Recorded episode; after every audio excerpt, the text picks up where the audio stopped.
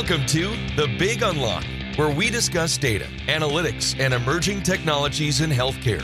Here's some of the most innovative thinkers in healthcare information technology talk about the digital transformation of healthcare and how they are driving change in their organizations.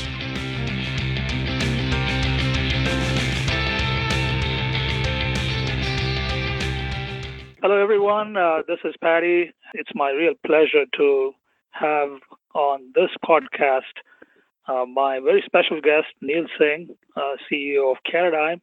Neal, welcome.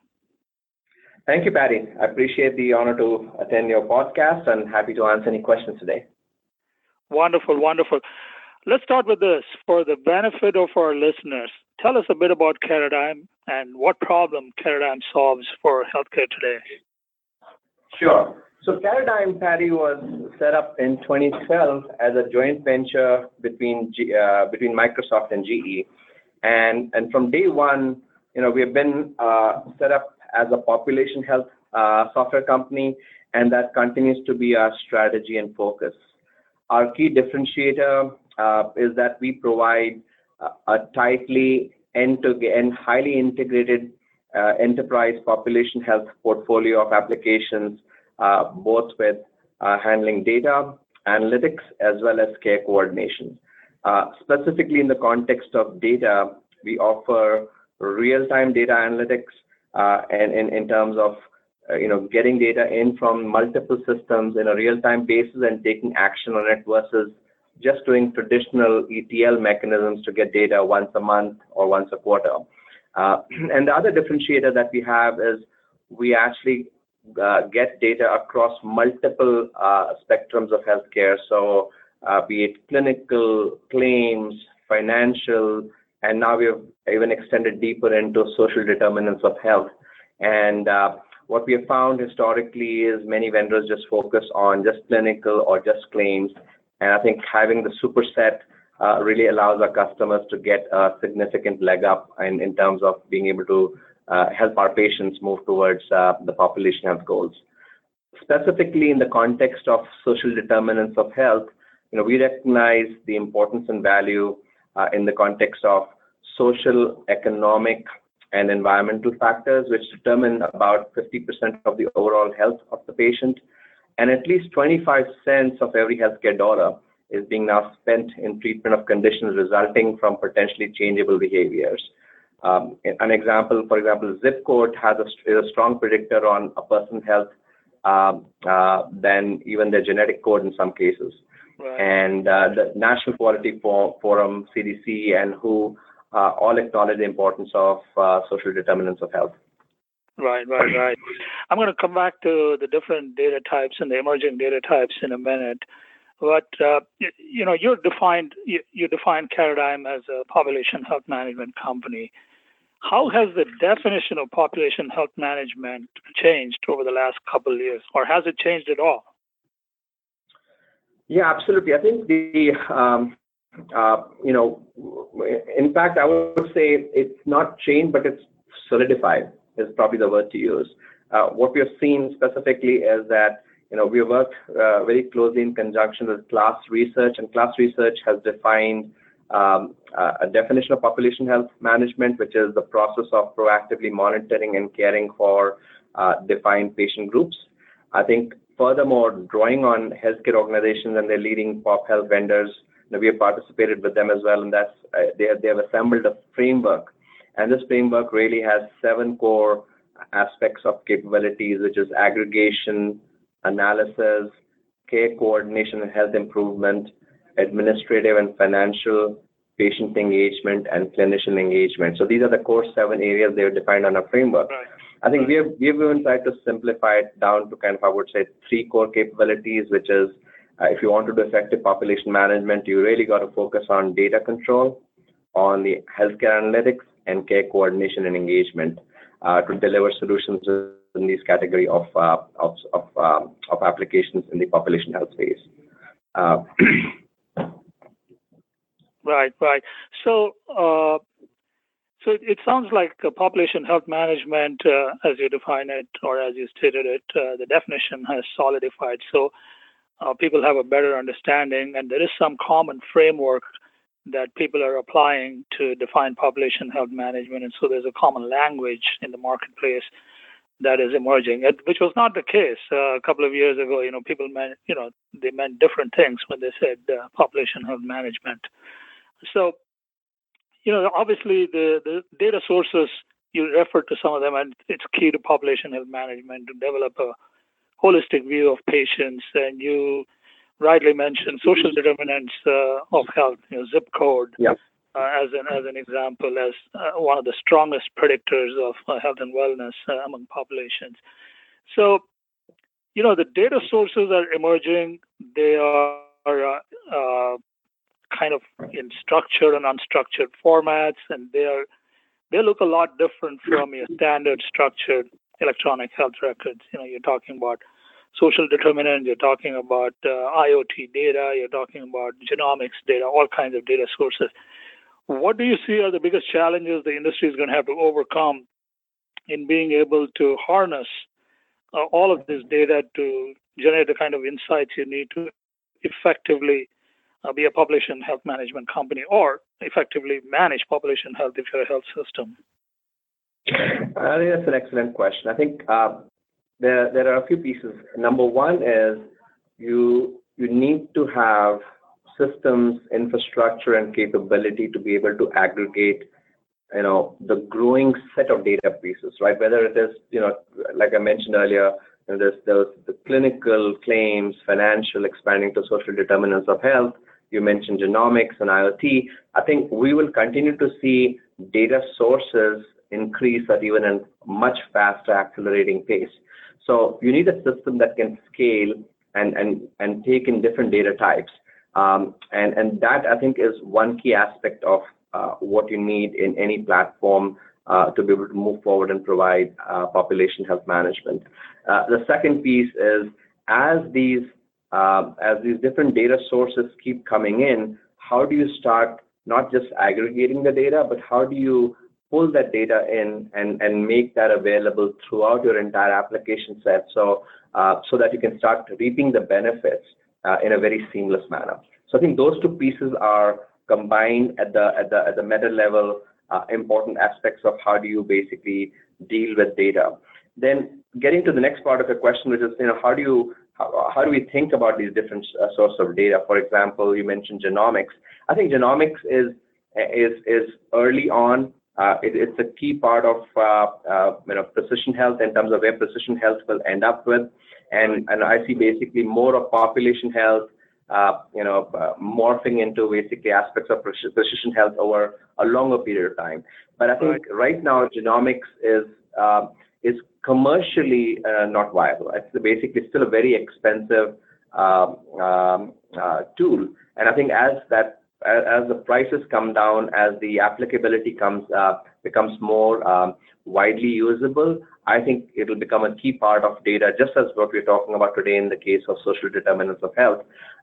You know, beyond the few data points I mentioned earlier on social determinants of health, what we're doing is, you know, we have we have taken a much more broader approach to social determinants. For example, you know, uh, like many uh, many application providers, what they do is they take they ask a few questions and they display the answers as social determinants of health.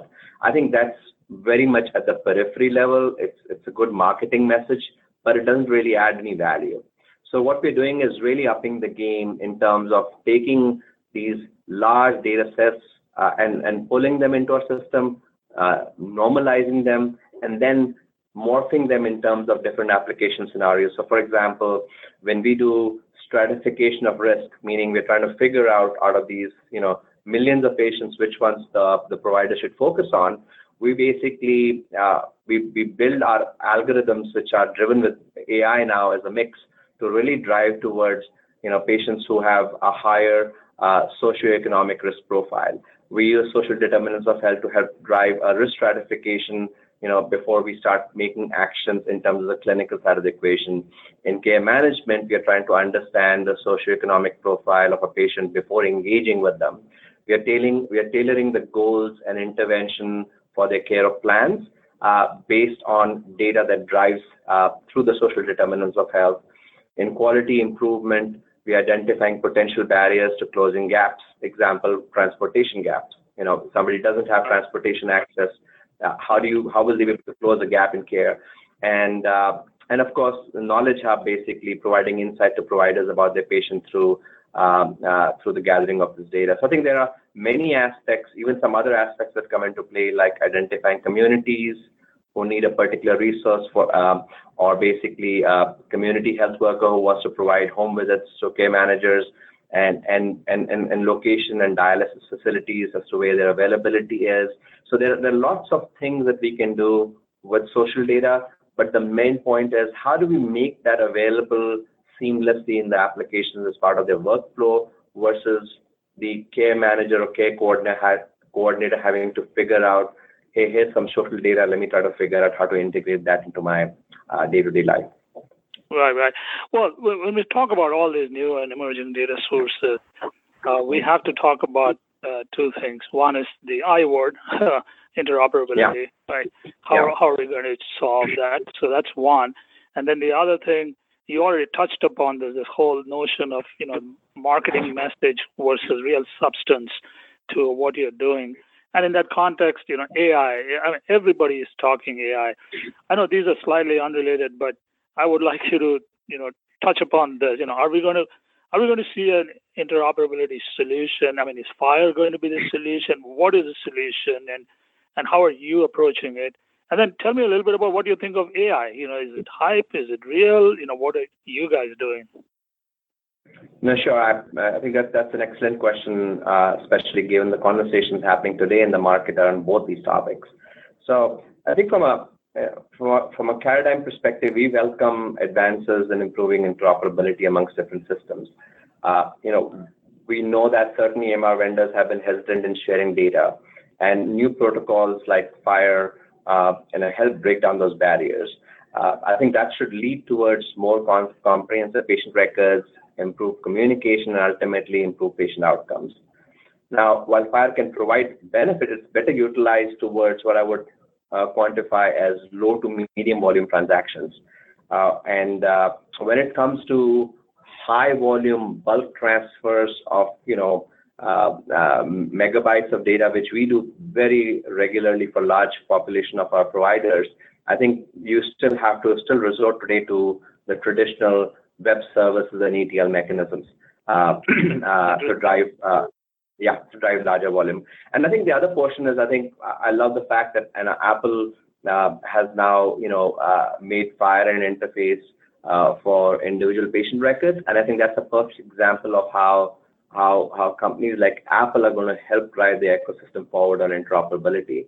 Um, and that portion, of course, still focuses on an individual patient getting access to the record from a set of providers who basically agree to partner with Apple. I hope that that ecosystem continues to grow because I think it's super important for uh, for healthcare transparency and even wellness that patients have access to all their records seamlessly.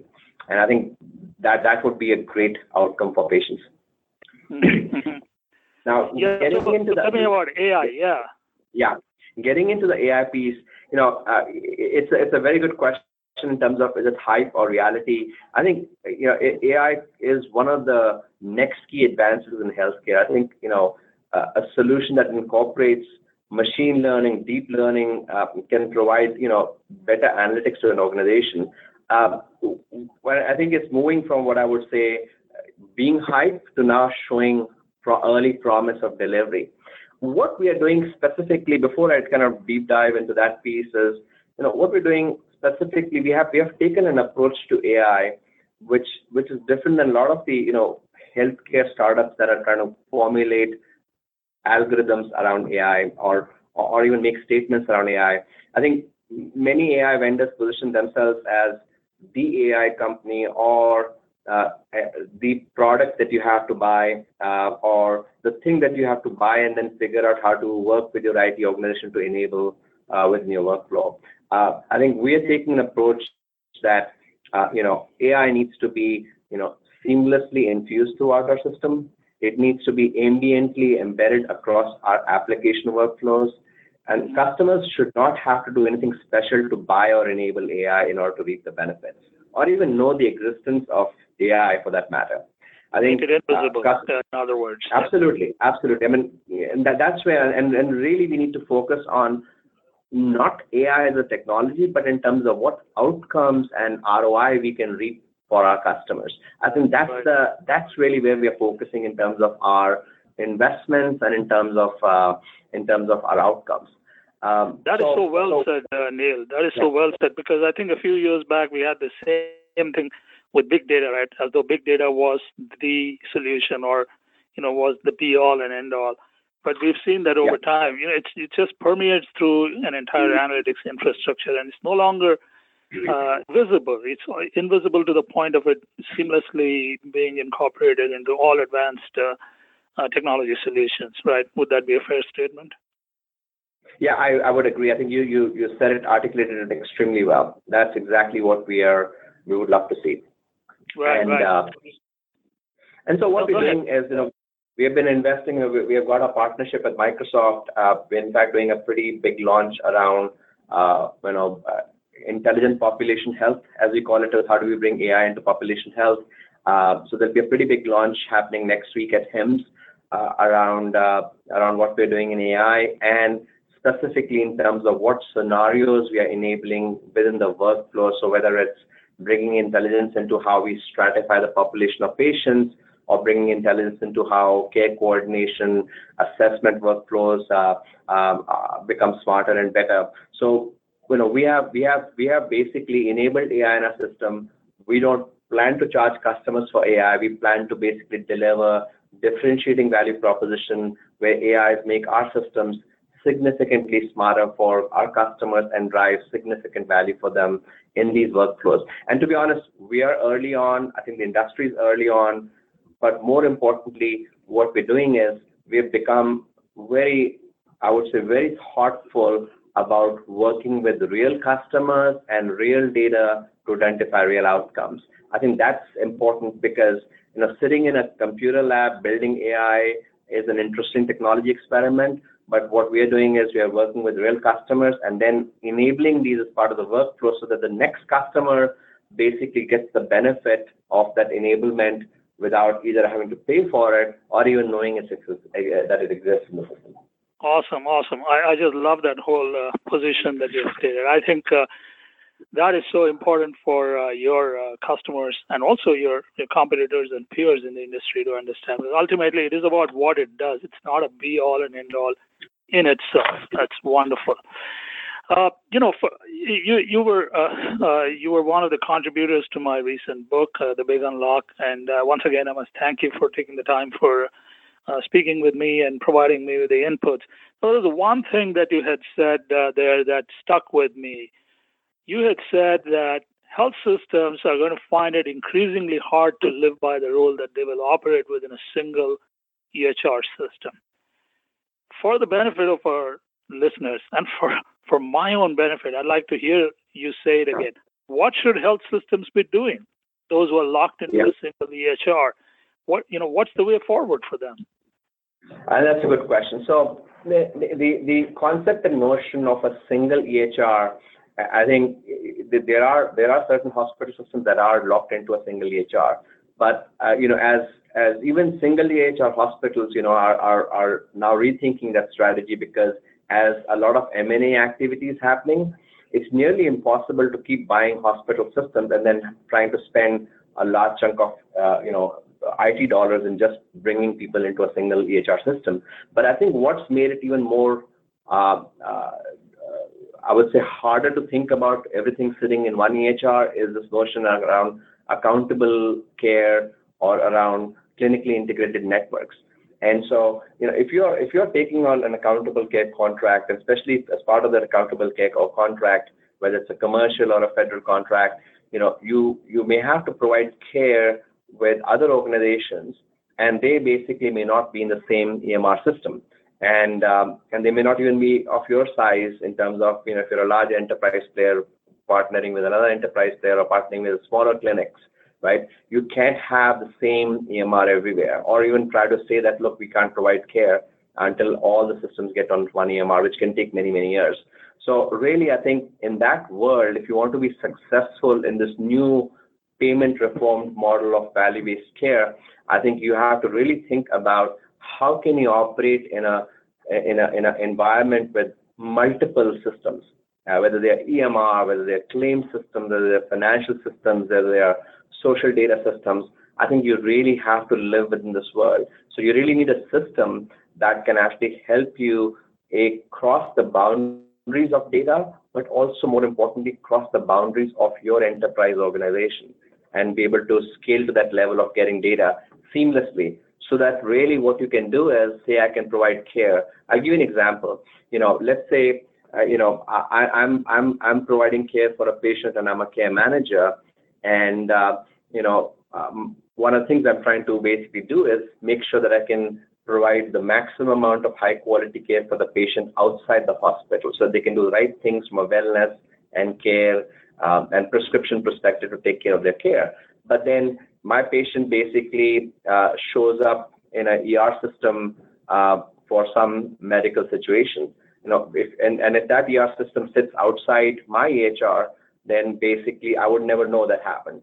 But if you're in this uh, cross enterprise uh, data scenario, in our systems, what we do is we alert the care manager, hey, your patient showed up in this ER today. And no matter what EMR system was there.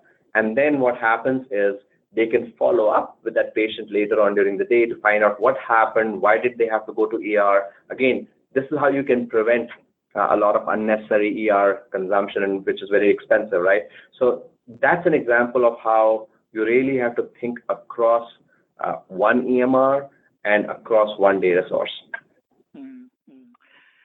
Very interesting. Very interesting.